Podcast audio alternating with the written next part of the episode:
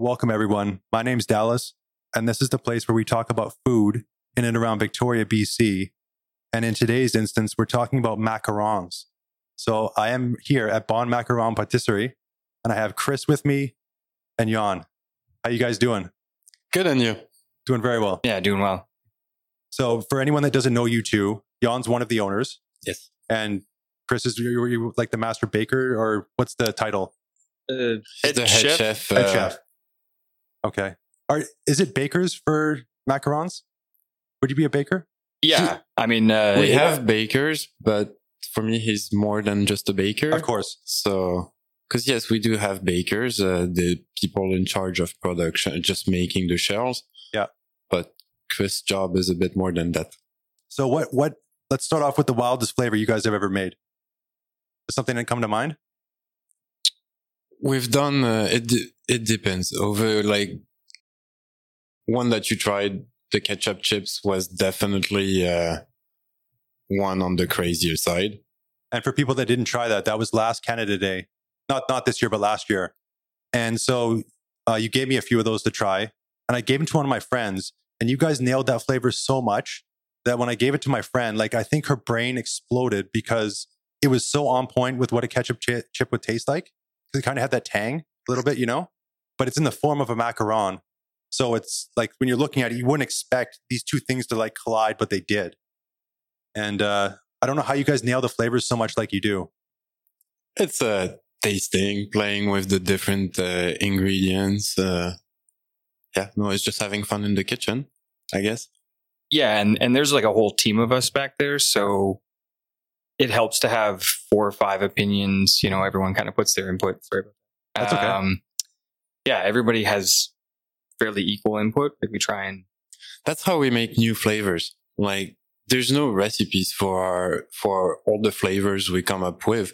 We just decide a combination and then we add a little bit of this, a little bit of that, figure out how we could recreate the flavor. And then we get everybody to taste.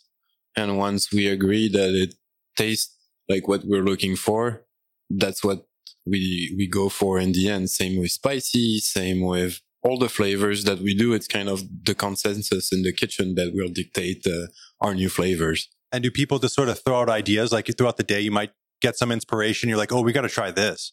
Oh yeah, yeah. I'm always, they're always, uh, always writing down flavors. Uh, after we try to do a new one, well, that was pre-COVID. We used to try to do a, a new one every single week. And so we've been through a fair amount of flavors, uh, cause we've been open now for over seven years, December 2012. Because how many So- different flavors do you have at any given time in the shop? Right now we have 37. 37. And is was that pre-COVID? Was it it was like was it about the same or was it more? Yeah, maybe a little bit more, uh, but it's about the same. We have uh, about 40 in Victoria, about 60 in Vancouver.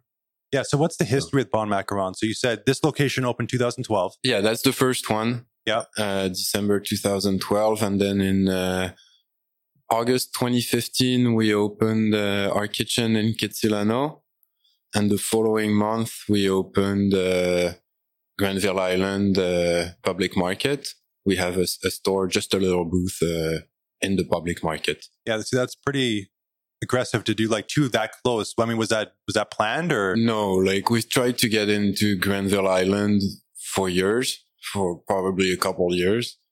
And because it's CHMC, because to get in, you need someone to get out. You know, it's a closed space. It's, it's been, it was taking forever.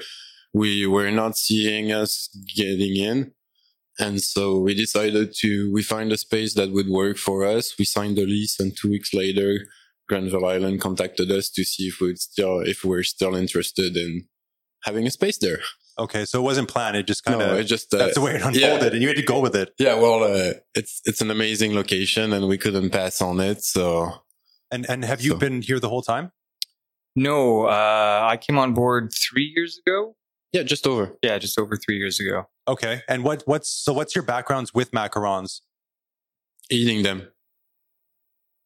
Uh, Like a lifelong passion of eating them? Oh, I've been eating them since I'm a kid. Uh, I grew up eating salted caramel macarons. Uh, from any kind of bakeries in Paris. They've always uh, they've always existed. It's just that they they're not avail they were not available in so many flavors. Like you could on but salted caramel, uh, chocolate, vanilla. They're they're classic flavors that have been around uh, for decades. Uh. Yeah. Yeah. For me, I've been a pastry chef for went on 13, 15 years, something like that. I don't remember exactly. Um, we had done them in school, uh, but I didn't really have a huge amount of experience with them. And then when I was living abroad, I lived in Sweden for four or five years. And I had them first there, and they were amazing because um, they were from Paris. And then I had them when I was in Paris, and weirdly, they weren't very good at all. Because uh, I think I had, anyways, a particular brand that we're not a huge fans of. And um, came back, uh, was looking to move to Victoria. I have developed a respiratory allergy to gluten or to flour, I should say. Anyways, and so I was looking for a place that was, you know, flour free. I knew macarons were flour free, and I was kind of I was interested in, in working with a lot of different flavors, and I knew that they had 30 plus flavors. So I was kind of keen on joining that. And uh, they were looking for somebody. And yeah, I kind of lucked into it. And then it seems like it's worked out pretty well so far. Oh, like, definitely. Like yeah. you were saying, like the, the classic flavors of macarons, there's only a few of them, right? Most places only have a few. Yeah, most most places will have, uh, let's say, maybe eight flavors: uh, chocolate, vanilla, coffee, lemon, raspberry, pistachio, caramel. I know nobody's doing ketchup chip flavor they're crazy. Yeah. And uh, for Thanksgiving, we've done turkey cranberry, we've done uh, lox and bagel, we've done uh, we've done sriracha, we've done, and even in the sweets, we've done some chili ones like with mangoes. We've done uh, right now we have a strawberry mojito. Do you find that people that come in like they're very clear, either they like sweet or they like savory? Does it seem like most people have one or the other, or are there quite a few people that like like both of them? Because I'm a sweet person people start with sweet and then take the class and discover the savory because we get them to try it in the middle of the class and then come back just for savory.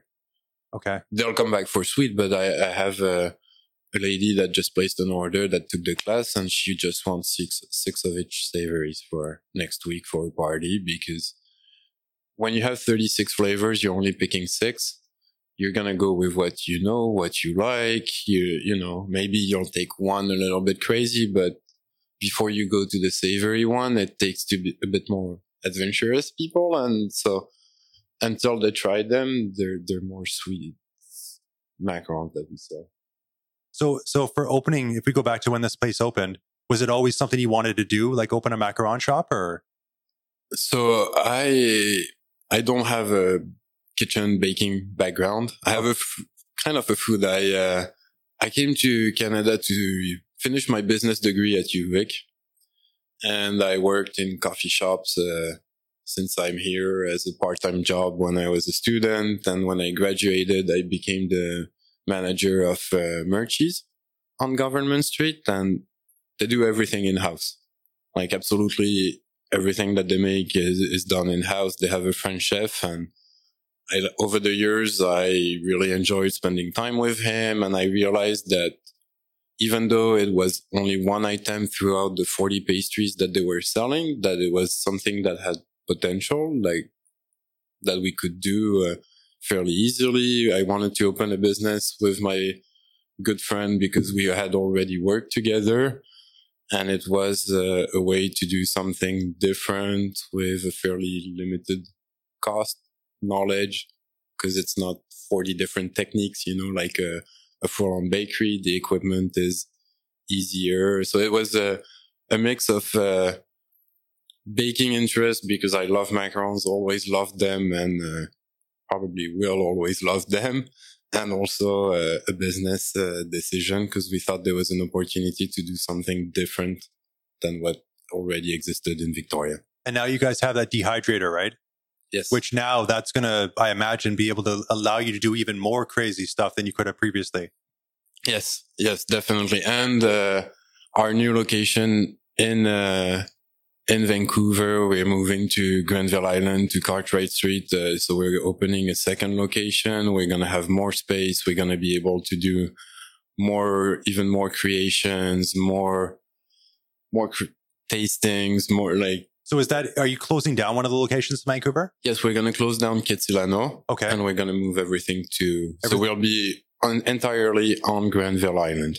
Yep. And so the idea is to use as much, we already do, and we'll push that even further on uh, about using local products, products from the island, from the different vendors of the island. Uh, Because over there you you have a flavor that's like uh, uh Granville Island flavor, right? yes, we have uh, about 10 flavors. We have uh, a sake one. We have a maple caramel. I wanna try the have, sake.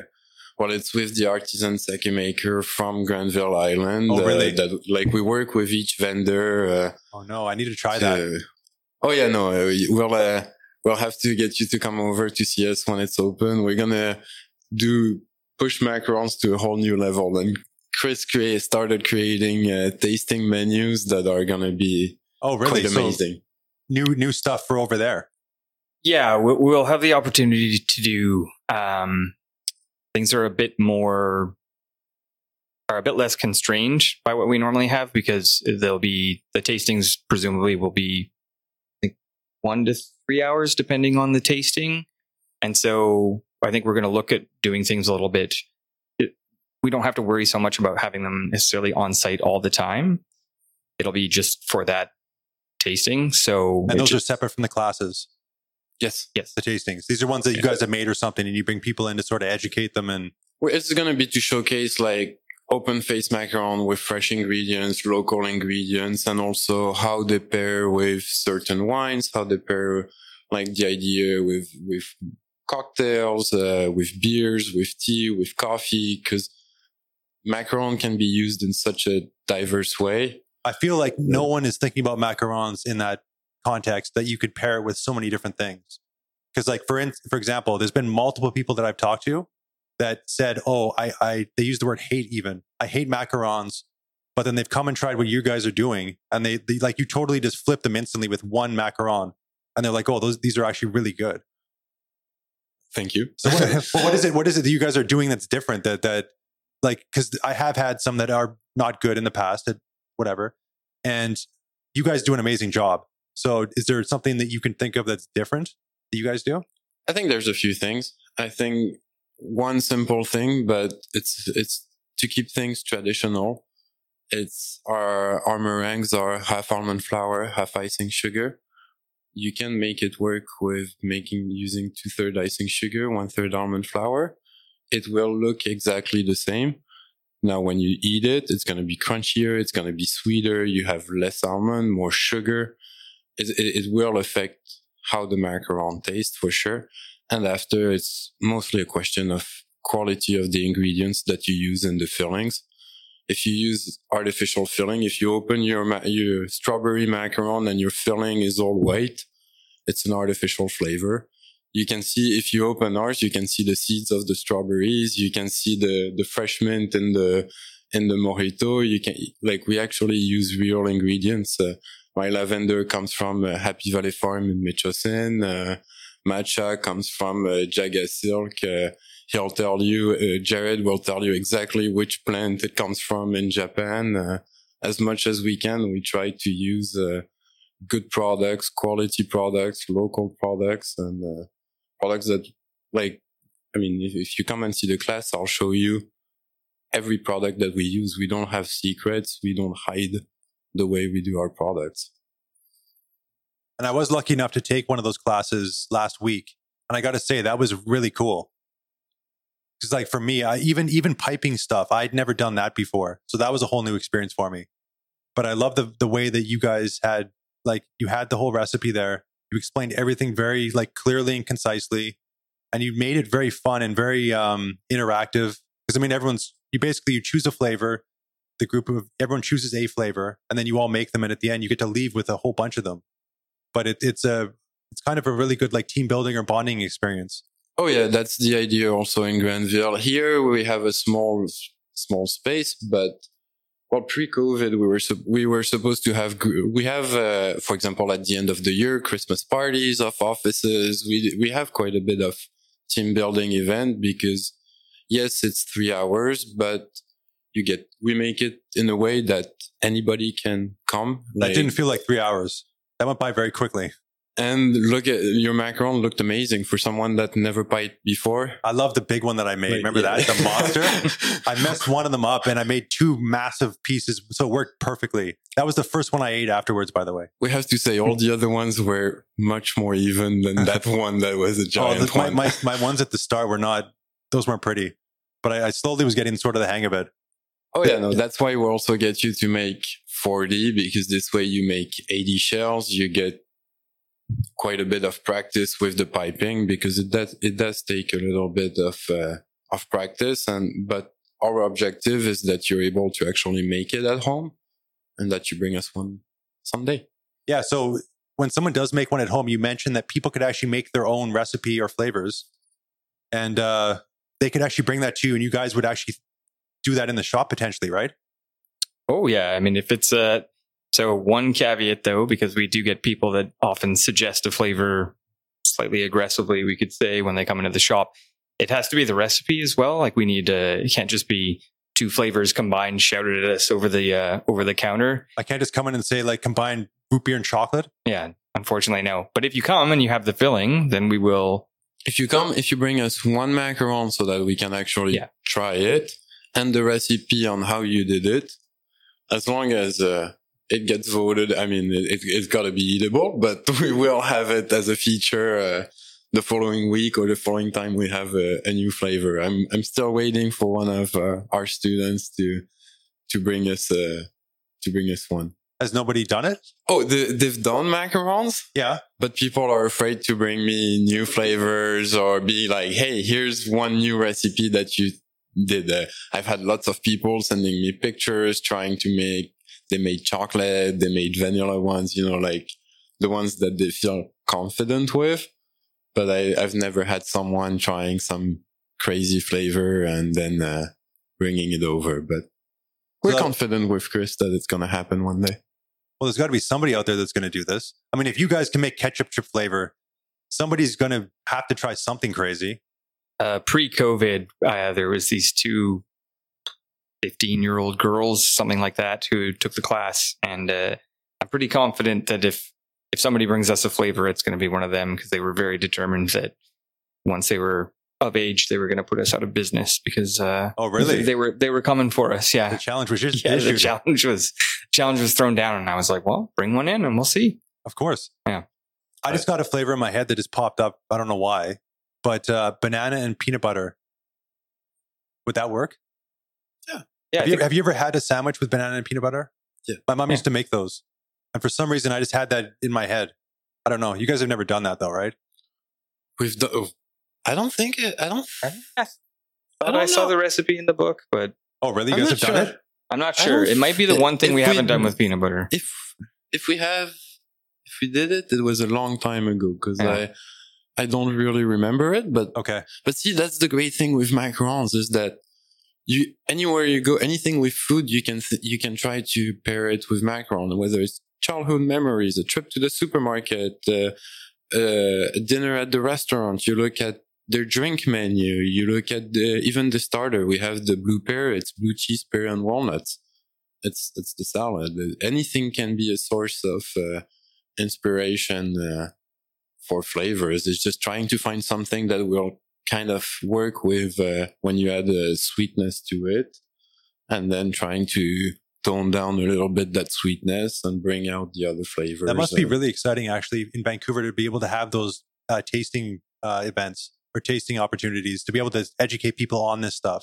Oh yeah, and for us, it's gonna be coming up with uh, new flavors, new new ways because we're gonna do them open face, use fresh ingredients, so it opens a whole new. So what, what's what's Level. that? So obviously, there's no top on that, right? It's Yes. just the bottom and just the the meringue or, or the the filling. Yeah, and then uh, I don't know, a simple one would be a little slice of tomato, bowl of bocconcini, a little leaf of basil, a little balsamic glaze, and you just use the macaron as a cracker, for example. I see. So that that that allows you to introduce like maybe more toppings per se, Yeah, more and- toppings, and more um, complex or some more complexity. m- more texture. Yeah. which normally we're we struggle a little bit with, just because obviously, you know, uh,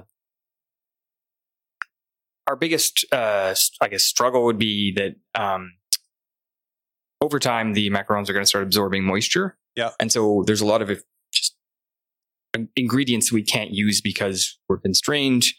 We need them to have, you know, a shelf life of at least a week or so in the freezer. It definitely has more, but you know, Yeah, we have to make sure that the like that the macarons stay good in your fridge for three days. Uh, there's some products that we can't use, not because they don't work with macarons, but just because we have to pack them. They have to go in a box. I want to make sure that when you arrive home, they're still in the same shape. When you, if you don't eat them and like throw them in your fridge and remember only the day after or two days after that they're still gonna be good. So we're a bit constrained with this. Whereas if we're doing, if we're serving them to you and you're eating them on the spot, we have way more options. It's a bit the same as, uh, for example, in-room dining and takeout, you know, like you can't have a nice meal properly plated if you, if you order it for takeout. It's going to arrive in a box. Yes, all the ingredients are going to be there, but you're going to miss all the show.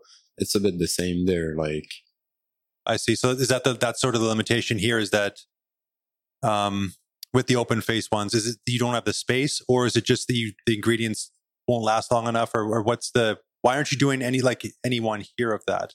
because they have to be made and eaten pretty much. Okay. It's So like, you, so uh, basically the open face would be something that you would have like for the tasting class and made right away and you have, you know, there's going to be 10 people here or whatever. Yeah. And then you make 10 of them and then you get to try it. yeah, we'll Okay. we'll probably even make them during the tasting. Oh, yeah, Like- of course. So assemble everything during the tasting so that we can talk about the ingredients, explain everything about it. Uh, And so for people that don't know about this dehydrator that you guys got here, so what does that allow you to do? So it allows us to take any any fruit and transform it into powder. So it basically remove any moisture, any any yeah any water in it, and so it's not like a dehydrator where like everything is gonna be chewy. There, if you dehydrate, if you freeze dry a blueberry, it's gonna be crunchy. It's gonna be a little bowl, uh, crunchy. yeah, instead of being dehydrated, it's like concentrated. Okay. And so you just get like a really strong, pure flavor. Yeah. So we find we don't have to put as necessarily as much of something in in order to sort of still attain that really like raw flavor. We dehydrated lemons. All of a sudden you get this amazing pop of like citrus lemon. And it's not, you know, you're not squeezing five lemons in something to to just get a little bit of so I guess that's going to allow you guys to sort of stock up on like BC blueberries. Exactly. Do this and then you have it year round and it's and it's all local. You don't have to bring something in potentially from somewhere else. Well, you know how we do the Esquimalt Farmers Market. Uh, Yeah. I'm gonna get probably I emailed them. Uh, we're gonna be probably gonna get from one of the local vendors, uh, probably Saanich Organics because they're right next to me. But 20 pounds of uh, of blueberries, and uh, yeah, we're gonna start stocking up because we freeze dry them, reduce them to powder, store them in a airtight container, and they're good uh, like for for months and. Uh, and this way, the idea is to sell it to people down the road so that you can make at home uh, blueberry, strawberry, whatever macaron without using any artificial product. It's literally just plain strawberries that you're going to add to your buttercream. Oh, so people can actually come in and buy those that powder. Not yet. We're we're still working on the packaging. It's also Vancouver with the move. We need to add the machine over there so that we're able to produce enough for for the stores plus for production what we use in the macarons. But within a within the next few months, a lot of things are going to be changing with uh, with Granville coming. That's awesome. And you mentioned the markets. Um, you look. Did you have something to say on that, or Yeah, no, I was just going to say it's also going to allow us to use a lot of ingredients that we've struggled with before, like tomatoes. We have a hard time getting a really concentrated tomato flavor in there, but if we dehydrate them, turn it into a powder, or I guess freeze dry, dehydrate. Um, yeah, it's just going to allow us to do a lot of things. It's like tomato basil, a really common one that springs to mind. You can do it. It's just with the, especially with the savory fillings, because we tend to use fillings that have more moisture in them, we have to be a little bit careful with the balance. And so this should hopefully open us up, yeah, the opportunity to do a lot more flavors Could using a lot more ingredients. Like even with like marshmallow, could you dehydrate or whatever a marshmallow and use that? Yeah. We could do it. Now we do use marshmallow for one of our flavors Oh, because do? this way it's uh, dairy free. Okay. Filling. But we make our own marshmallow. But like yeah, it's not make a, our own. Uh, Of course. If you didn't, I'd be disappointed. everything is made in house uh, here. Everything, everything. So you- you're not. The caramel, the the buttercream, the ganache, the no, all the bases that we use. Uh, So again, that goes probably into the whole aspect of what are you guys doing differently that I asked earlier, is that you're doing all those extra steps that some people either that might skip on or something, right? probably. yeah. It's. I mean, No, it's important to for us. Uh, we sell one product, so it's always been with uh, with David, with my business partner. It's let's try to sell one product and let's try to do it well. You know, rather than having uh, 50 items on the shelf that are okay, let's do one. Let's stick to one and try to do everything we can around it. So, And what's what's the slogan again? an amazing moment in one bite. That's right. I love that so much. Who came up with that? it's me, but it, it's see that's things that eight. It's like it's. I was writing a business plan so that we kind of had a, an idea of where we were going, and uh, and I don't know. It's kind of the things you know, like you need a. a uh, I can't even remember the term, but that's the thing. Like in the business school, they were like, "Oh, you need one sentence to summarize your business," and And that's what you came know, up that's with. what I came up with. Because I remember you told me that you originally just wanted to call it Bound Macaron, right? And the Yes. patisserie part got added when you incorporated or something. That's just because it was too generic and they wanted us to have uh, patisserie into it. So, but most people know us as Bon Macaron. Yeah. But I wish I wish I could pronounce it like that, but I I can't unfortunately. me too. There's little things like that because if you see like the loner, the trio, the six pack, it's it's things that we kept. It's uh once again my business partner the first day who was trying to program our till because we set up our till the day after our first day because we couldn't get it to work before and we were a bit behind. And he didn't know what to put, so he decided to instead of put one macaron, he named it the loner. And we kept it like that, like everybody liked it. So seven years later, we still call the one macaron the loner. Uh, I like it. It- It's it's a little bit of originality. oh, that's so it's little things. uh, right? Yeah. So there's little th- little touches here and there. Uh, the the bike here was his uh, that we repurposed. Uh, Yeah, there's so little what's- touch. Uh, What's the what's the deal with the bike that you have in the shop here? So normally it's outside. I need to get uh, a new new bike seat because someone stole it on Government Street one day.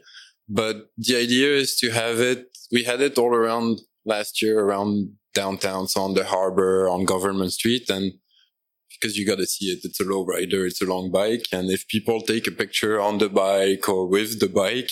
They, and they showed us in the store they were getting a free macaron. It was just a, a Oh, way really? to do different a different kind of advertising and we had a really cool uh, like big seat on it and So you just you just had it parked somewhere. You weren't with it, and then you came back and somebody had.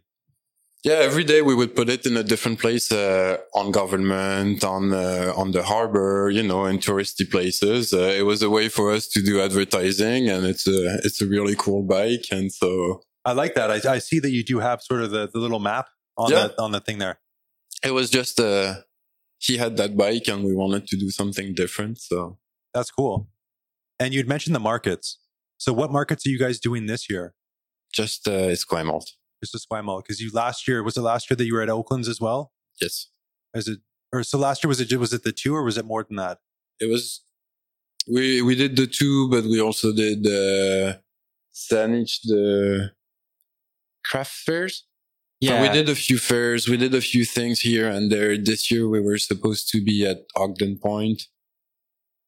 and we did uh, Uptown last year as well. They had a market in for all of August, I think, or the last two weeks, weeks of. August. Was that the one where the where the wind caught up that Yes. one day? It was 'Cause I- crazy. Yeah, because Chelsea, I had her on for the first podcast, and her tent flew up and hit somebody that day.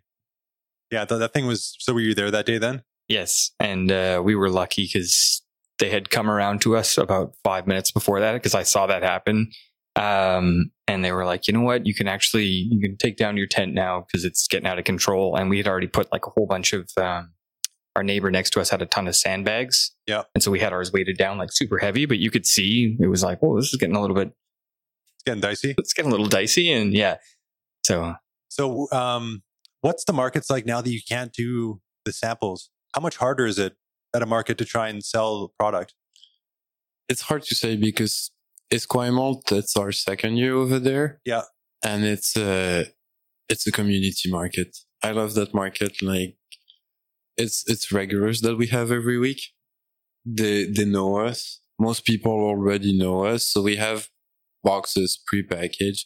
Some, uh, some Like with of the, somebody's name on it? no, well, some of them call, yes. Like I tell them, I'm like, just give me a call at the shop and I'll, we'll prepare it and we'll bring it over. Uh, some of them do that. Otherwise, I just have five different boxes. Pre, everything is pre-packaged and you people can choose within the five options. So some of the kids are a bit disappointed because they have one favorite where they would like six of them. But other than that, people, uh, people have been great. No, honestly, it's good to see, uh, the same people as last year. It's it's it's funny. Like I really like that market between the vendors and uh, and the customers. Uh, I can't say enough good of that market. To be honest, I appreciate too there that they, uh, the, the market itself helps, um, the vendors like set up and tear their stuff down. yeah, I they have uh, they have uh, volunteers for people that uh, that need. Uh, no, Katrina is doing an amazing job uh, at that market. Uh, Chris did most of it last year. Yeah, I haven't seen Yeah. you there this, this year. Have you been to any of them? no, uh, I'm headed there next week. Are you? Yeah. Tomorrow- or this, okay. sorry, Tomorrow, Tomorrow?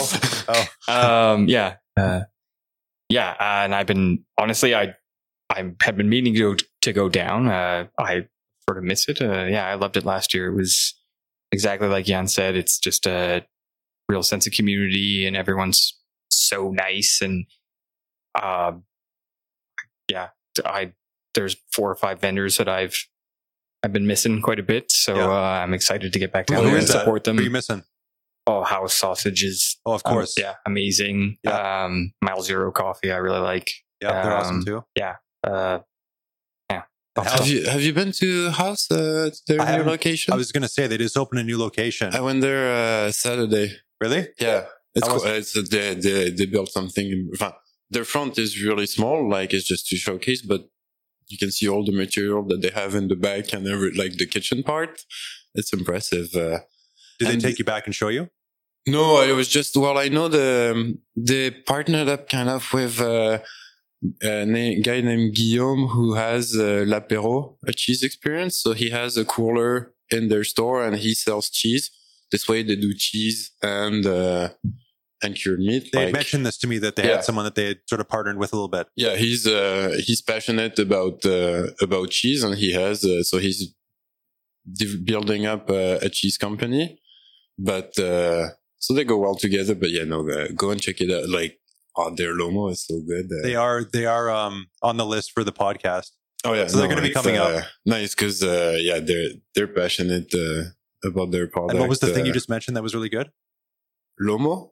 What is that? It's uh, their some of their cured meat uh, that they sell. Like they sell it sliced, uh, Okay. thinly sliced. It's uh, it's like their pan- they have pancetta. They have uh, everything is good there. Like See, my the one that I really like is their they have the um they have a baker working with them now, and they have those bacon and chocolate chip cookies, and they have the bacon um uh oh no butter tarts.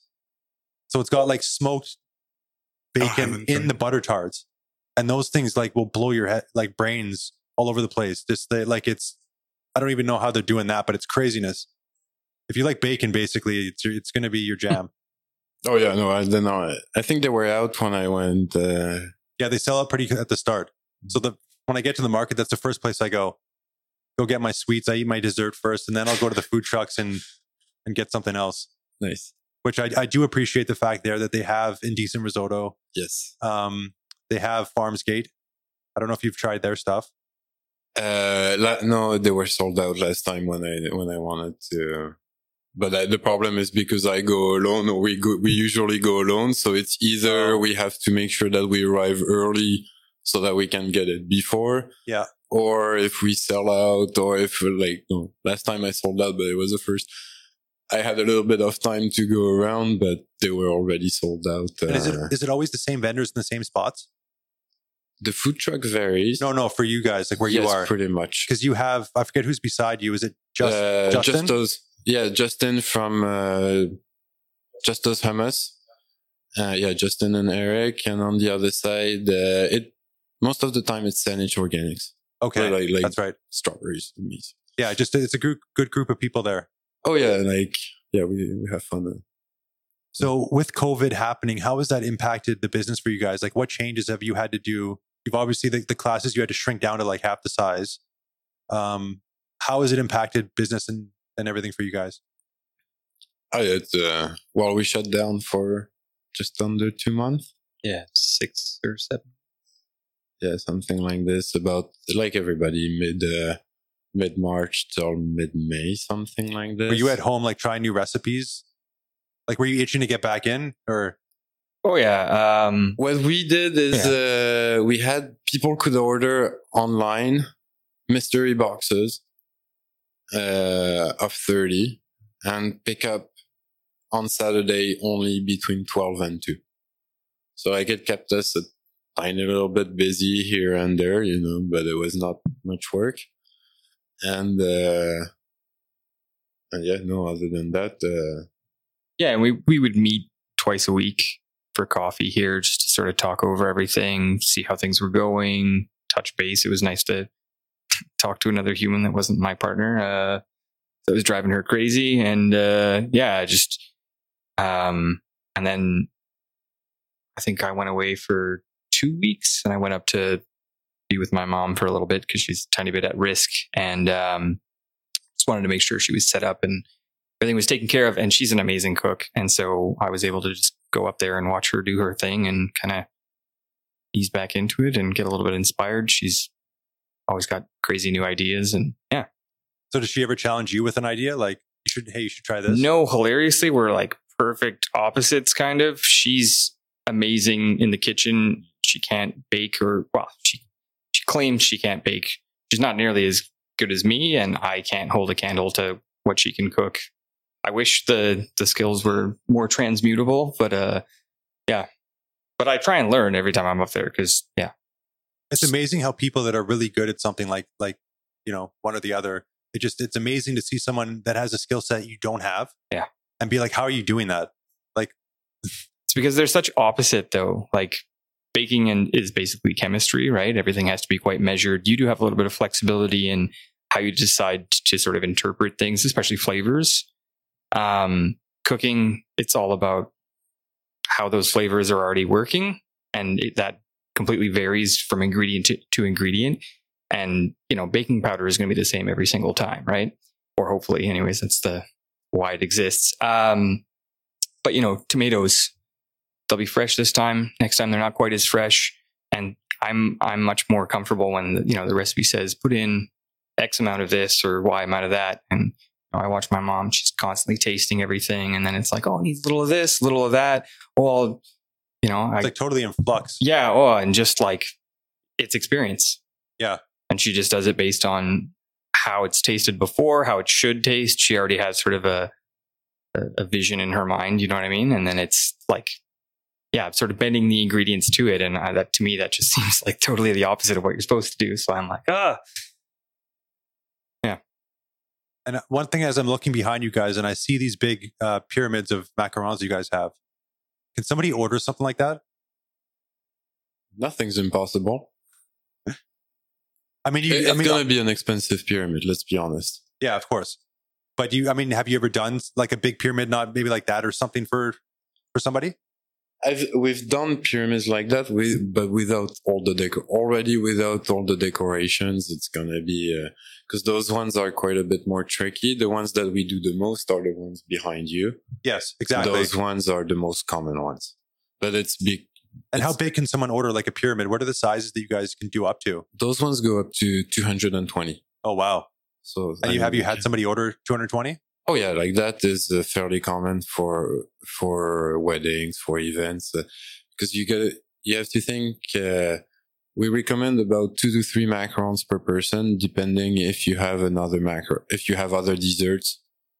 with it. Like, for example, for a wedding, if you have a dessert buffet plus the macarons, uh, one, two macaron is going to be enough. If it's the only dessert, then more around three macarons. Three macarons will be the same as a, a cake slice that you buy in a, in a bakery. And so that's good for about 50 people, 50, 60 people. Uh, and you guys are able to do some type of printing on macarons, right? Like some type of design or we somebody... can we can do anything. Like that's why we with it's bon macaron. It's if you want something in macaron, we can do it. We can print on them. We can print your picture on it. We can write your initial on it. We can draw designs. We can, yeah, we can do literally anything, uh, either through the printer or by just drawing, drawing, uh, on it. And then there's the options of the shapes, like those ones we've done, uh, little tutorial. I've done a few, a few in the past with every year for Valentine, we do heart shapes. Uh, I've done flowers. We've done uh, little footballs for Father's Day. We've huh. done uh, all kinds of shapes. Uh, so the shapes, how much harder is it to do that versus just doing a circle? Is it just piping skill? Basically? Depends on the shape, really. Um, but yeah, like anything with straight lines is going to be really, really complicated because obviously the piping tip is round. So rounded shapes are a little bit easier. So hearts are a bit tricky because they have the point at the end. Um, they're really complicated ones like the octopus and stuff. Yeah, those are we have to usually either hand draw the template or and they're they're quite a bit more complicated. I didn't even clue in that on there that octopus is a macaron. Everything is in. Yeah, I, I, thought it was just something you bought and put on there. Over there, you have the eagle, you have the woodpecker, you have. Okay, I'm not. I'm obviously not paying attention. Every, I love every, octopus though. every decoration in, in any legs. of our stores are going to be made with uh, real macarons, and they're fake they're fake in the sense that they're old, that we spray them with food lacquer, that there is royal icing in, in them. So don't go and try to eat them. But they, at one point, they're, they're made with uh, the same way that we do the ones that we sell you. Yeah. Yeah. And I like the fact too that you do have the little small ones as well. Yes. So, so if, some, if somebody wants little small ones, can they order? Because you don't have those all the time, right? Would somebody have to order those if they wanted them? Yeah, we can do it on special orders, or usually we have them uh, around Christmas, around e- well, Easter. Year, yeah. we, we missed well, we were going Easter, to have them but Easter, we were yeah. gonna have them. Uh, we are gonna have a little bag with a little chick, chick uh, macaron, where we're gonna do uh, a few little egg-shaped macarons. Uh, that's but that's the fun part. Like once again with macarons, between the shapes, the flavors, the colors is there any flavors you guys have tried that didn't pan out? Oh, like tons. But like, is there one that like you're like, why that you've tried multiple times and you just can't get, or? Yes. Yes. Are we are we gonna say it? Which one? There's uh, there's one. Oh, there's multiple. Well, there's one that really stands out to me. Uh, we have tried twice with tamarind. Okay. Oh yeah, which is a one. really fantastic flavor. No, tamarind caramel good, works yeah. well, but it's also that it's a bit like the savory. People don't know about it. So when you have to explain already what's the product before you get them to try it, when there's 35 other flavors, it's, uh, it's a bit delicate. I don't, I, and I don't know tamarind by itself. I don't know what it tastes like by itself. Like I, I know that like pad thai, you can get like a tamarind based sauce, but I don't know what it would taste like on its own. So that, but the tamarind caramel is the one that it has that sour. Uh, yeah, like, it's sort of got a sour tang. Um, it's actually, and because the buttercream and the shells tend to cut more of the bitterness, so you just get more of sort of the light tang. It's not quite a citrus, but it's pretty close. And um, funnily enough, because we have the food tours that occasionally come through, um, and you get guests from all over the world, and I found that when we would have a lot of Australian guests or South Asian guests, super familiar with tamarind because that's I'm assuming where the I'm pretty sure that's the region it comes from. And so then they would be interested in trying it. But like, yeah, I guess people if they don't they don't know, it's just it's hard to inspire people. No, but this one or, made it to the front. There's a uh, yeah flavors, especially with herbs. As soon as we try playing with herbs, uh, it it it can go weirdly. There's beers. We've done some some because like you know how for the ketchup chip we want the macaron in the end to taste like what we're naming it. It tasted like ketchup chip. This for the beer, it did not taste like beer. It was a sweet, sweet, Yeah. sweet, sweet beer. It was not working. that was one of those where we just we couldn't get enough flavor without adding just too much moisture. Yeah. We tried reducing it down. We tried a bunch of different things, and it just it was like, yeah, it was fighting us very much. So how Uh, long does it usually take? Like you get an idea for the ones that work. Like like you let's say you think of the ketchup chip. How long did that take you to to be able to like think of it and then now it's something you could actually sell? depends on how complex the flavor is. Like ketchup chip was quite tricky because there's a bunch of different elements going on, as we discovered. Because Well, I mean you got that tang in there and, and everything. It's crazy. Yeah. Um, so that one was a bit more complicated, but normally if we think of something, I don't know, mango lemonade, you know, so then we're, trying to find the balance that we want, you know, uh, yeah, it just, it takes those It's- ones. I yeah. think it's more finding the actual combination that we want to do that is going to take quite a bit of time because it's not just finding the combination, it's finding all like a flavor that is not going to be a repeat of all the other flavors. That is something that is different than what we just did. That is, it's also the colors. Like in Yeah. spring, we have brighter colors. In fall, we have like more fall colors. Like we're always playing with that. So, and we try to have like, if I do a strawberry that is going to be a neon green, people or everybody's going to be, why is it neon green? Like it has to be pink or it has, like the product and the color have to match. So we try try to avoid having too many of the same color at the same time. So it's more all those things that make it tricky. Uh, yeah. And, and it, it also needs to suit the season a little bit. Like we're not going to do s'mores in the dead of winter when nobody's camping. You know, it's going to be a summer flavor. Have you guys ever done like a barbecue one, like like like actual barbecued meat type type of thing? No. Not since I I've been know. here, but pork one. Sorry, did you do a pulled pork one Is that is that possible? Could you do like a smoked meat one? for a tasting for sure? yeah, Yeah, that'd be a, a tasting one. yeah, yeah, because this one you can't put it uh, like you want to. You want to even eat it a bit hot, like if your pulled pork is completely cold. And I want uh, to try one of these tastings so badly.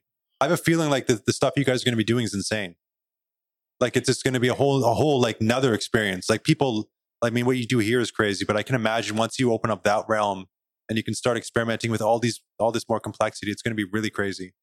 Yeah, that's the point. That's the idea is to show, it's really to show, uh, people what, uh, what's, what we could do with uh, a product, uh, that's been around since, uh, 1600 or something like this. So you're going to have a big space over on Granville Island specifically like for that. Well, for to produce, uh, to produce and to host the tastings, the classes, the workshops, those kind of things. Uh, Do you know how big those are going to be? Those tastings, or how often you're going to do them? I don't know if they're gonna like. I think they're gonna be about a dozen people maximum. We don't want to put we. There might be a little bit more, but we don't want to do it too too big. The idea it's a bit like the classes. We we don't want to increase the size too too much, just because we want to make sure that we have time to be with everybody. Like to make sure that we can spend a bit of one-on-one time with everybody, making sure that they understand everything. That if they have questions, we actually can answer them properly and not just give them a two seconds answer and then move on. So we might keep it uh, small. And right now with COVID, it works uh, works well. Of course. Yeah, So engaging with people is like for me the most rewarding part of it. Just having that chance to connect to people, talk to them, share their interests. Well, everyone's bringing years of their own experience into the room. Oh, so yeah. they're, they're coming at it from a different aspect. Like I thought it was hilarious making that big one. I, it seemed like, I don't know. I don't think you were the biggest fan, right? oh, it's just because it's my OCDs. Like for I us, uh, for us, they all have to be perfect and all. uh, And yeah, we we'll make fun of each other if when we do recipes with two different colors, it's we count how many don't match at the end. You know, because we do recipes of about a couple hundred. Yeah. And so you have to make 200 shells one color, 200 shells the other color, and they all have to match. And so you're, you're piping has to be pretty pretty even if you want exactly all of them to match. And So are you are you each doing one color? Or are you doing like half and half, No, no. We each do half and half? the Yeah, whole yeah. uh, the whole Okay. uh, thing, but sometimes uh, I don't know. I'll have to do the the rose and lychee, and he'll have to do the watermelon. And at the end, we're like, okay, you had three three macarons mismatch. I had uh, four macarons. You you know, like we tried to. Little friendly game. Oh yeah, yeah, uh, coffee's on you today. yeah, it's it's, it's yeah, we have fun. What do you, what's your favorite flavors? Like if you had to pick one, do you have a favorite? Salted caramel. Oh, that was easy. It's I grew up with. It's uh, it's I know it's the best seller, but it's the one that we tell everybody to eat. We make our caramel, we sell it even in little jars, and if I have that in my fridge, every time I open the fridge, I'll grab a spoon and have a just a little bit of it. Uh, So if somebody's new to the world of, ma- world of macarons, you would say, come in here and get that one. if you like it, no, because Yes. it all depends. No, not for me, because you have people, and we have one example that you know, like they're Hmm. like, "Oh, I don't like when it's too sweet." What's your favorite macaron? I'm like, mine is salted caramel, but don't grab this one. It's probably one of the sweetest ones we have. Hmm. And she ate it, and she was like, "Oh, it was good, but it was really sweet." I'm like, "Well, yes, like."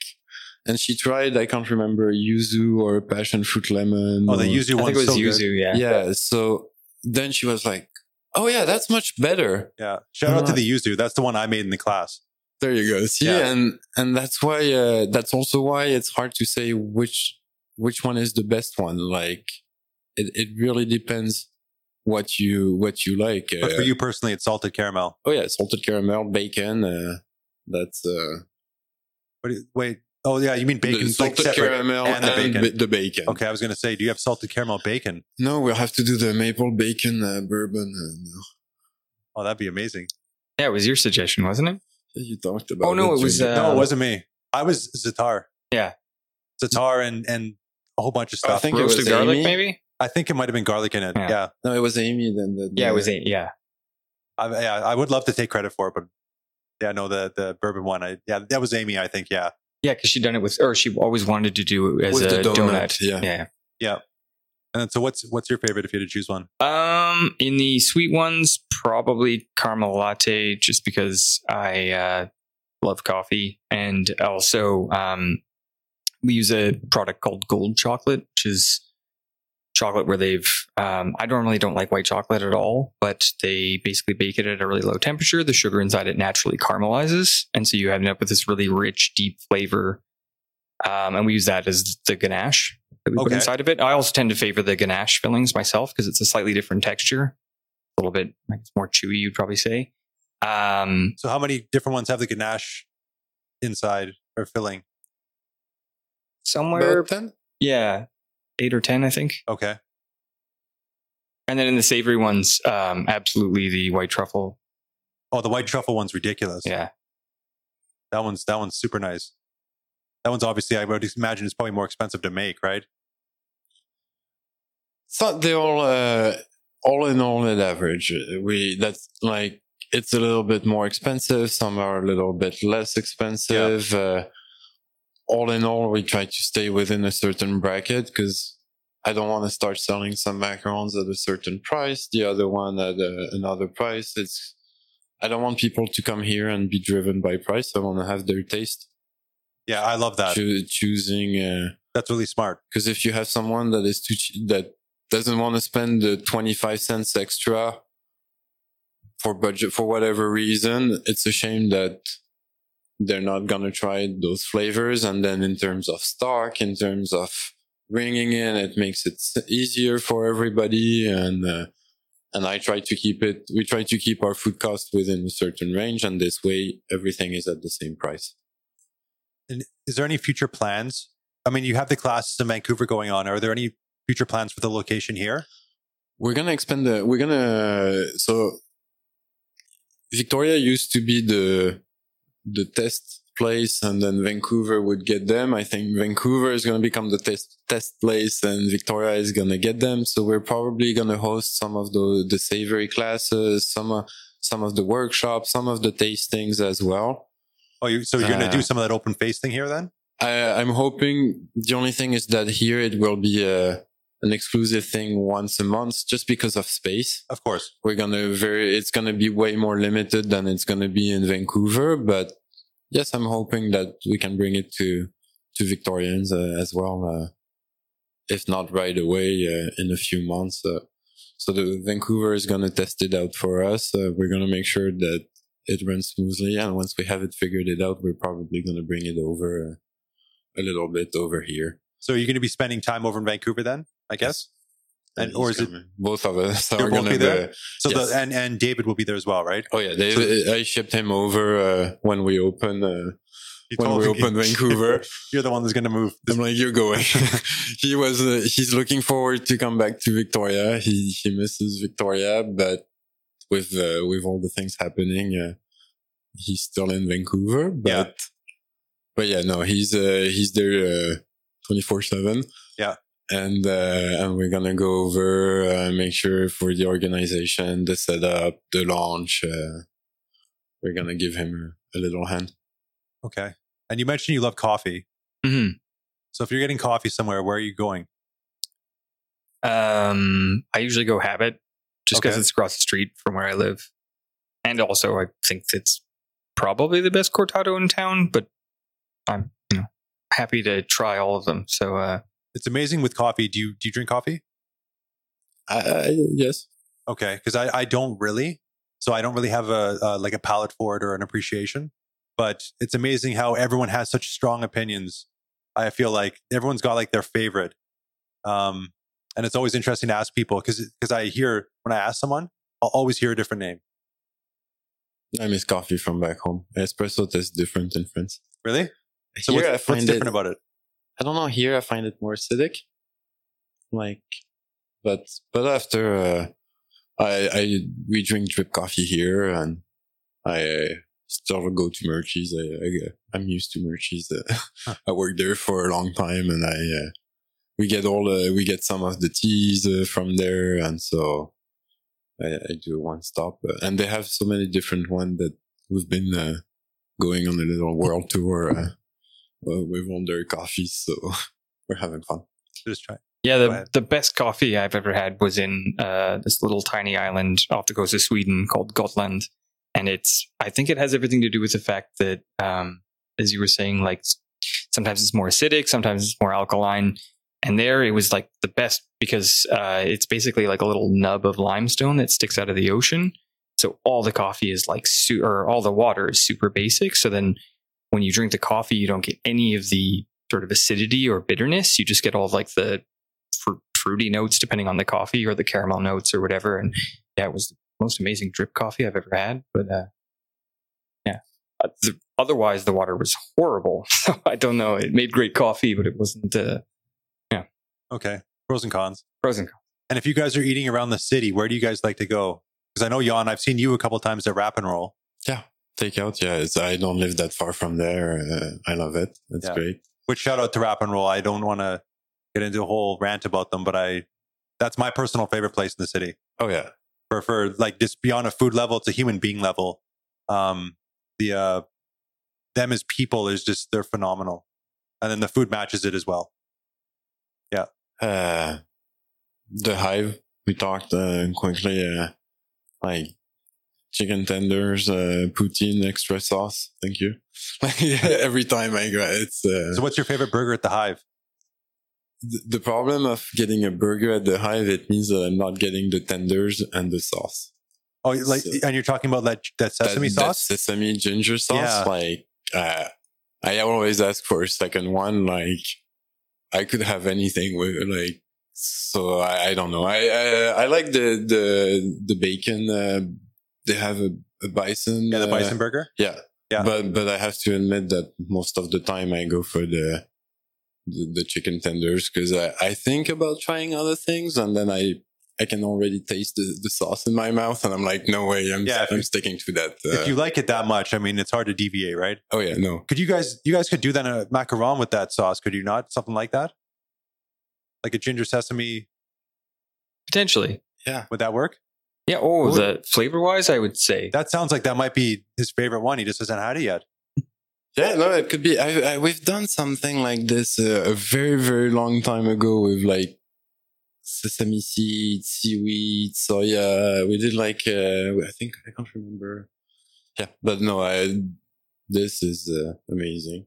Yeah. And after, uh, but that's on the other side of the spectrum, uh, nowhere. Of course. Like, And that's if you, I- if you want to have a, an amazing evening, uh, especially right now, it's tasting only. Like you have to take the tasting menu so you don't think about what you're gonna eat. Just go there and be ready to eat. Yeah, Like, I mean it's ten courses for seventy bucks. Um, at least that's what it was when I was in there. same. I think same for me. And uh, Yeah. And so, Chris, and you just went there as well. Yeah, uh, it was amazing. Um, they did this like spiced carrot dessert. I don't normally really like carrot that much, or I don't like carrot cake.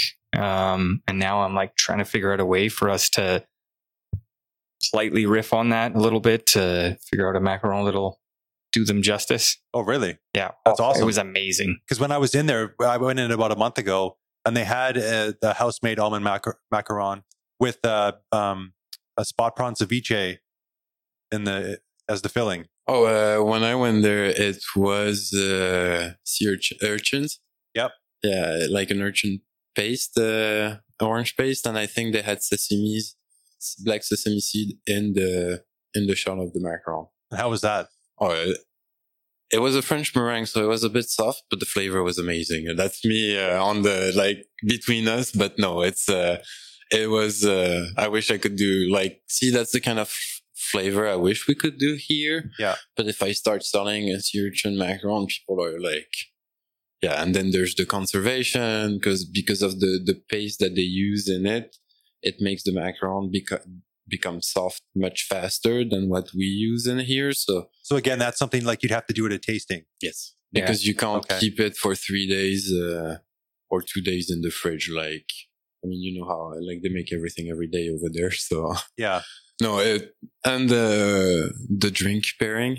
So, oh, it, you, so you did the drink pairing. I, I, in this place, I, I, I always do because I made the like- mistake of not doing that when I went. yeah, I think it's uh, it's worth it be, between the the cocktails that they come up with and all the different wines because I find that they always come up with either the winery that you haven't heard of or if you heard of the winery, it's the one wine that you've never heard or didn't know that they were doing, and then always uh, I think it's worth it. Like yeah, hundred percent. Okay. And did you do the wine pairing? Uh, I did the the cocktail, so or the anything goes pairing. So it's cocktails and wine. Oh, so, And- so they have like a, that's what they call it. Yeah, so they Anything have goes? a anything goes is the cocktails and wine, and then they had a I think either a pretty sure it was a BC specific wine pairing you could do as well. I see. Okay. And so uh, we went with my mother, and uh, so she did the BC wine one, and we did the anything goes one because she's not a big cocktail fan, and uh, oh, it was amazing. Just yeah, their their pairings are fantastic. Um, their cocktails were brilliant. They did a Scotch one that was just kind of blew my mind. Yeah. and uh, everything went like on their own. They were amazing cocktails, and then they just paired perfectly with the food. Like that's my I think probably my favorite thing about them is that everything individually can taste amazing, but then also, you know, you put a little bit of everything in and it's just, yeah, it's Well, that- that's- fantastic. That's the thing is like when I went, I didn't have the drink pairing, and that's um, in my top three dining experiences of my life, in my opinion. And I didn't even have the. So I can imagine if I had had the drink pairing, it probably would have went to another level. So Oh I- yeah, like Yeah, I, I, I messed up uh, basically. No, it gives you a reason to go back. Yeah. of course. I'm And sure. I mean, the thing is, like, like because I actually just interviewed them two days ago. Um, so that's going to be either the podcast before this one or after this one. And um, like Clark was saying, like even partway through the night, if he doesn't like the way something's going, he'll scrap it and he'll change it. Oh yeah, you can tell uh, like the way he's uh, like you can see when he's cooking, he's doing his thing, and then uh, I think the first time I went there, by the time we reached dinner, they were out of what they had originally planned for that dinner, for that dessert, and so they quickly chatted together and like, oh, we can do this, and no, let's do that, okay, and they came up with something. You would have no idea that they just came up with that and. Yeah, the, no, it's the crazy uh, thing is too is like before the opening the restaurant, Clark didn't cook. He's not trained. He didn't cook before he opened that place. So, and that place has only been I forget what he said. I think that was been open for several years because it first started in Ucluelet and then it came here. So if you think about that, that's that's to me it was crazy. I that, that kept going through my head when I was talking to them. I'm like, how Yeah. how do you do this? This constantly. Yeah. And like I thought he was a chef, uh, 20 years experience or Yeah, I know.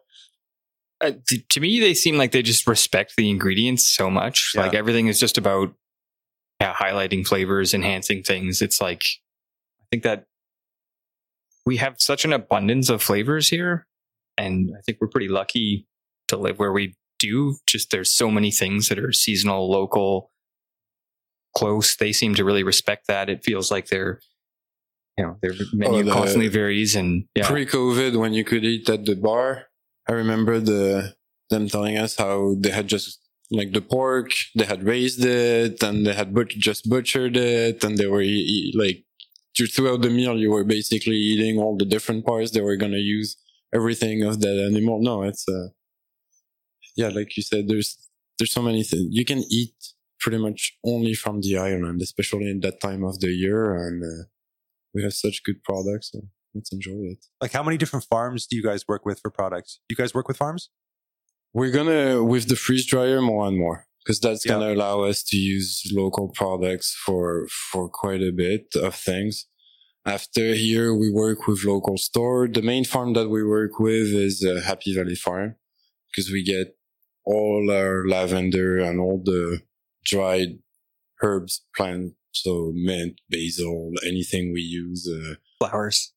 flowers. Uh, Tea. Yeah, no, they get us uh, quite a bit of all our all our plants. And after uh, after it's in Vancouver, all the vendors, uh, a bunch of vendors on the market, and and yeah, like with the freeze dryer, uh, the idea is really to when it use the ingredient when sorry when it's in season, make a, use as prepare as much as we can, and then rotate through the seasons with the ingredients so that we basically build up a stock of only local products.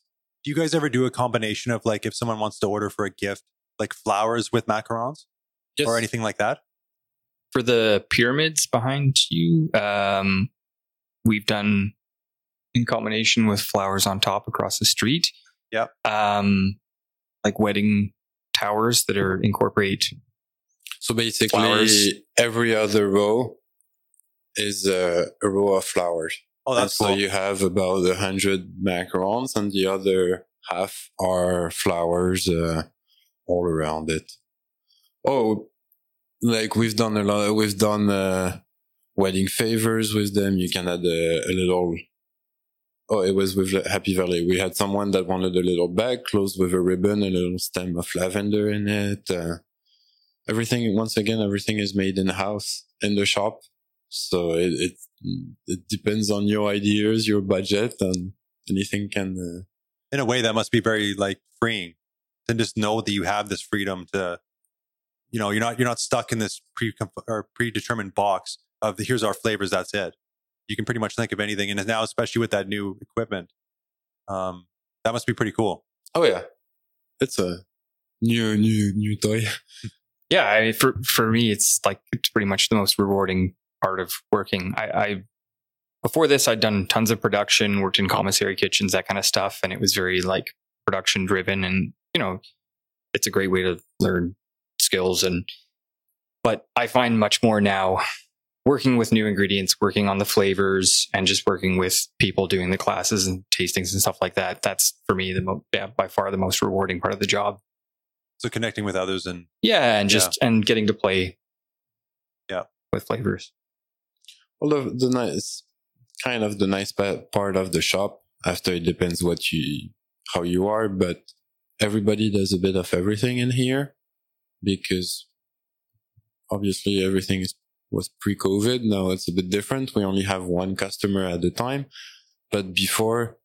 When the store is busy, when we have a lineup at the front, everybody drops the what they're doing in the kitchen. We come, we help customers, we're all doing customer service. Once it's quiet, if there's no one, everybody goes back in the kitchen. We all, uh, uh, most employees know how to make the basic stuff so that they're not completely stuck if they have to spend a bit of time in the kitchen alone. And so everybody does a bit of everything. We get some a bit of customer service through uh, when we come at the front, when we do the classes. Puis, uh, front staff get a bit of kitchen when it's quiet. So it gives a bit of diversity in the job and makes it a bit more interesting uh, all around. That's awesome. And so, what, what spots are you going to? Mean, we touched on nowhere, but where else? Where are you eating at? Um, hmm. Uh, Nubo. Yeah. Have you gone to the new spot? I haven't yet. I'm yeah. Okay, you need to do that. I it's it's on my list. Trust me. Um, I'll say that very calmly, but like with an exclamation mark at the end. Yes. Do you need to go? uh, yes. My my girlfriend has made the exact same statement. Um, yeah, Nubo. Uh, I, we live across the street from Foo. Yep. And honestly, they do an amazing job for what they do. Like it is. Yeah. I don't think I've ever actually been in there. I mean, I know where it is. Yeah. It just it's one of those spots that I've actually never gone into. Caramel chicken. Yeah. You should definitely check it out. Like I I cannot. Caramel chicken. I like it. Yeah, it's uh, the one that I would go for. Uh, but that's uh, Yeah. I, I'm, I I'm- like my sweets. I like my caramel. We're always going back to the. I was going to say caramel uh, seems to be a recurring theme here. yeah, I'm sticking to it. for me it's the uh, curried noodle stir fry but um yeah just like watching what they did sort of during the worst part of the lockdown man like they were just i am amazed by the amount of food that they're able to produce out of such a tiny kitchen like it's not much bigger than ours i don't think and Oh, yeah like it uh, yeah and the food is delicious and consistent every single time so Um, bon sushi. Yeah. but the one on that's, Bay? uh, yeah. I, I when I when people ask me about sushi, and I, I kind of think of the thing like if you're introducing someone to sushi, that the like the value for the dollar there is really good. And I, I almost think that's like the perfect spot. If somebody's new to sushi, I'm like, just go there and get some stuff. Oh, they're they're always uh, so busy. Like I remember during COVID, even just reaching them, you know, like to be able to place your order. Like my my wife would try so many times, like just back to back. Like they were just constantly busy. Yeah. but it's great. Like yeah, very happy. There's a Ruth and Dean that opened in the Estevan Village Yes. not so long ago. So they had their table across the, the entryway, but to get coffee, to get uh, all their little baked goods, uh, they had uh, Their hot chocolate crushes. I, I had it there. We did we did a CTV segment back when Mike and I were doing it with Joe, and they gave me this hot chocolate, and I was like, "What the hell is this?" It's not like any other hot chocolate I've ever had. Really, it was so good. I never had their hot chocolate. Really, Uh, yeah. It's it's. I don't know what what was different about it, but it was fantastic. Yeah, they had their. Oh, they had, they made a special cake during COVID. They, they had a, a funny name for it, but it, it was really good. Like uh, they're they're amazing cakes. Do you ever go to Ruth and Dean? Yeah. Oh yeah. The, I, So- I go to the Estevan Village one because it's sorry, that's the- right. It used to be called um, Sunday's Child. Yes. Yeah, and then they changed it. I forgot. Susanna took over, Yeah. And they changed the name to so Ruth now and Dean. it's just Ruth and Dean. Yeah. Uh, but the downtown location, do you ever go to that one?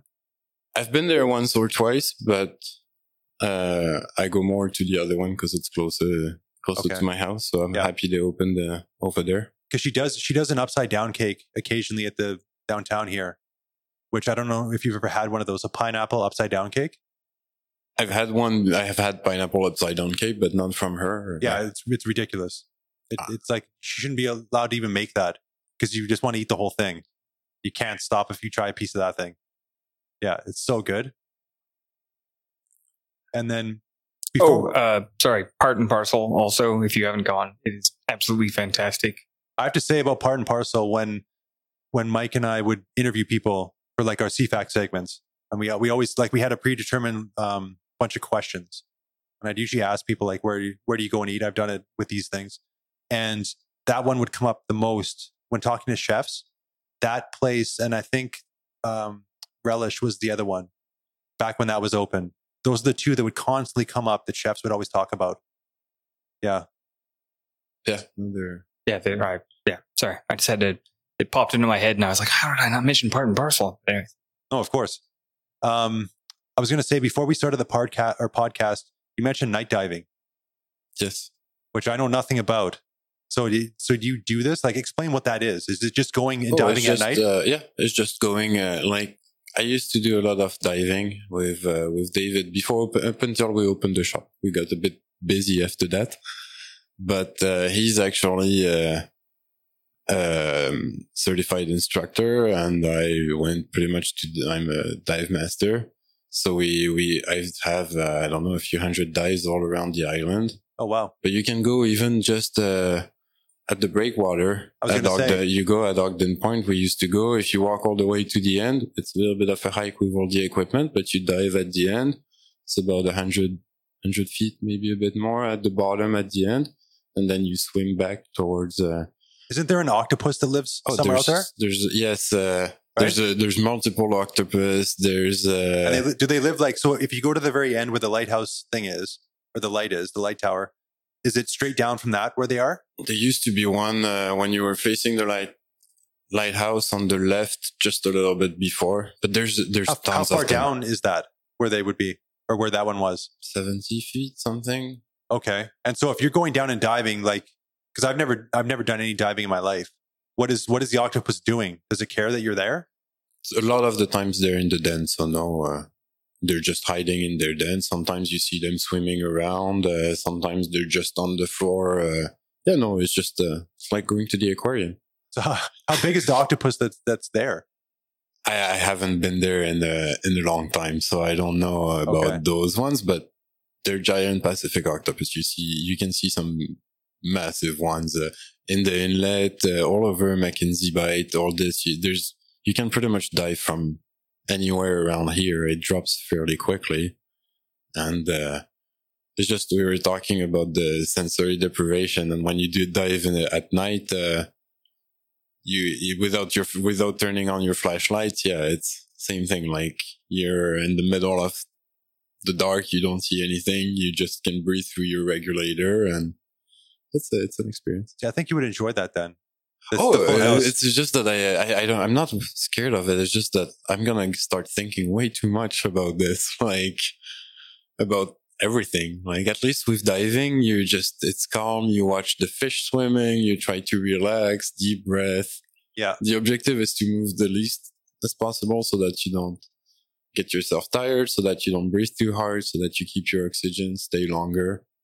And so do you, um, do you do diving still, or you just don't have time? uh david is pushing me to do some we should go uh no I, I i really enjoy it i still have all my equipment uh, so no, so when when you guys get back in the same location or the same city, do you think it'll probably pick back up then? You and David? oh yeah Yeah. because it's easy we both have all our equipment it's just getting the tanks filled and then uh, picking a spot and gear up and go diving uh you you you don't need a boat around here to go diving so yeah. And then Chris, no, uh, what what are you doing on your time off when you have some time off? Uh, pickleball. Okay, we picked up pickleball recently I've never played pickleball. It's, Which one is that again? That's with the. Explain what it is. So it's sort of like a hybrid between ping pong and tennis. It's played on like a court that's a quarter the size, and the paddle is so it's a paddle, so it's got a tiny little handle like a ping pong, but then the the head of the actual paddle is almost the same size as a tennis racket, Okay, and the ball is hard plastic. Yeah, and it's uh yeah, we just started. Uh, I used to play soccer quite a bit, but uh, kind of messed my knee up a little bit, and have been slowly rehabbing it, and then trying to get slim enough to to actually get out and start kicking the ball again. okay. And so, are you playing pickleball as well? Yeah, we've uh, well, we've been talking about it because uh, there's I, I've seen people playing around the different courts uh, around in the parks in town, and I've always, I used to play tennis and I've played ping pong. I've played a lot of sports racket racket sports, and I was curious of trying this, and Chris also was. So we're like, okay, let's try pickleball. That's awesome. And so you guys are enjoying that. Yeah, it's actually fun. See, Oh, mine, yeah. I got a rotator cuff problem, so unfortunately, I the, the anything no. like I used to love throwing footballs, baseballs, all that kind of stuff, and now if I do it, my arm's just a mess for like a week. Yeah, no, that's not good It's not good. No. So you guys are good that way then. so far.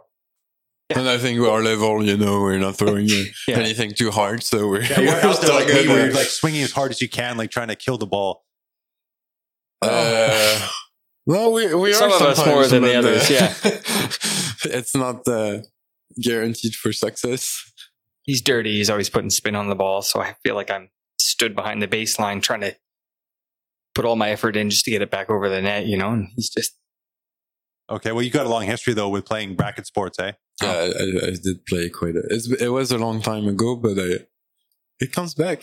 I mean, but the Yeah. thing with me, like with the racket, is because you're supposed to hold it so it's like sort of straight at you. The way that I would hold it, and the way I think a lot of people do when they don't know, is they have the they have it sort of perpendicular to you instead of, or no, I'm not wording that properly. Where you, like you can look at it and you're looking at the the flat side of the um the racket.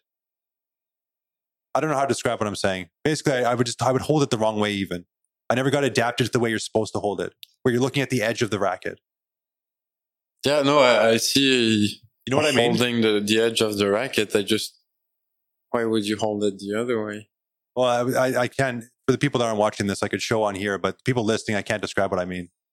I think we just abandoned that idea. Let's just say I that. just, I just never got into it enough as much as I would have liked to. I like watching tennis though. Tennis is great. it's it's the Yeah, same thing. It's kind an of mini tennis. Yeah, it's a mini tennis. It's an accelerated uh, tennis because the, the the court is small, so it's like hop hop hop. It keeps going. Yeah, also the way we play because yeah, I think there's a couple different sort of styles or ways to play. I think a lot of people it's just all at the net and it's like really really quick and fast and it's just like volleying it at each other and then we're because we're sort of easing into it. I don't think either of us are totally ready to charge the net every time. So we Okay. we tend to almost play like mini tennis style. So we're a lot more So just volleying back, back at the and forth. baseline. Yeah. And then, uh, I mean, yeah, I do probably twice the amount of running that he does, but, uh, yeah, we're, we're getting there. Yeah, That's but awesome. he's twice as in better shape than I am. So in the end, we're just as tired. So we're good. Oh, even out then. yeah. That's awesome. Do you guys have anything else you want to mention? Um, we're back. We're we're back. We're we're staying open. Uh, classes are back, uh, Yep. like you said. So for people only, uh, mask, glove, obviously the new usual. But you still live with forty macarons at least, pretty much. We still do the tasting. We still try to do uh, keep it as uh, enjoyable as possible. And uh, yeah, if you have crazy ideas. For macarons, uh, make it at home and bring us one. Uh, and I would just say like a huge thank you to uh, our our sort of loyal customer base. Um, that I lost count of the number of times people would come in immediately after we reopened, and just we're we're so grateful to have them be so supportive. I've noticed so many people in Victoria are, you know, determined to shop local and support everyone. And honestly, yeah, like I, I could not thank people enough it's uh it's it, it's been a bit inspiring how much people have kind of rallied together around this through this crazy unprecedented time Yeah, no, uh, it's it's really it's really nice. But that's and that's the spirit of the shop. Like we wanted this store to do offer something different, but also to have nice customers. Not people come here because they want to be here. It's not a product that you need to survive, and so we we all most people like we have the nicest customers compared to any other coffee shop places where I worked out. I had way less problems and, and yeah, customers are amazing. Do you have regulars that like you can tell on a certain day at this time this person's going to come? Yeah. Yeah. How does that feel to be sort of to know that you're like a part of that person's like weekly routine where now you're a part of their life? Like if you like if you weren't here, then they would be there would be something missing for them. How does that feel? I think that's kind of an extension of what you were saying. yeah no um like it's the thing that makes me feel uh really positive about what it is i do is that like we get we as a group get a chance to at least i hope make people happy like Yeah. and sort of fulfill this little exactly as Jan said thing that they might not necessarily need to survive but like it's something that they clearly want and uh, oh, the the look of on the face Yeah. of someone that tries for the first time a macaron, and they're like, "Oh, what is that?" And you know, and, oh, that's actually good. Like it's, I've seen it for seven years, and I, I'm I'm not tired of it. Every time we do an event where we have a lot of people, where it's the first time, and you're like, "Just try it, uh, have fun." Uh, oh, oh, that's what it is. Okay, uh, it's uh, the bacon. I like the bacon for me because you start with something really sweet and you finish with something that really tastes like bacon and people are like it doesn't taste like it doesn't taste it. Oh, okay. Yes, and you see it lighting up on their face and all those uh, reactions. It's it's only food that can bring you that. Like it's uh, it's fun and and then it's Quaimont. Uh, uh, Chris is doing it for the first time tomorrow. I was thinking about it. Uh, I'm nearly missing it because I know exactly. I saw someone placing an order, pre-ordering uh, earlier, and I I actually visualized the person, her husband, her, their kids. Uh, I see them every week. Uh, you see people running from the the other side of the field, be like, okay, I gotta stop there, and it's yeah, it's all those people that you.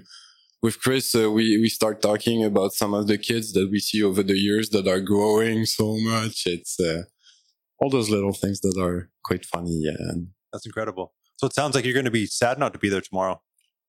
Well, uh, sad. Uh, I'll be there the following week, uh, probably, but uh, but yeah, no, it's it's nice to it's nice to see the same people. It's really uh, it's really a nice community, uh, and that's what this this city is. Uh, it's I nice love to it. be in there. So if people want to find out more about Bon Macaron, where should they go? Uh, Instagram website bonmacaronpatisserie.com. Okay. Check it out there. Yeah. Okay. And normally our oui, enfin, Or come and a- visit us. Yeah, uh, be- best way, uh, 1012 Broad Street, across the street from Pagliacci's. Everybody 100%. knows Come in and- Pagliacci's. I mean, they got the showcase here with tons of flavors. Come in and try a few. Be adventurous. Try try one you might might not think you would like, but get it anyways because you're probably gonna you're gonna appreciate it. Oh yeah. So we're all we're just under an hour and a half here. Um, thank you very much for your time. Oh, Thank thank you so much. Yeah, and then I guess I still haven't worked out this outro. I keep saying this at the end of these things. I don't have a proper outro. So if you want to follow what I'm doing, go to vicfoodguys.ca. And if you've made it this far, please give a like or follow on whatever platform you're watching this or listening to this on. That would be uh, greatly appreciated. But thank you again, guys. Thank you. Thank you so much. I'll see everyone else next Tuesday. Bye.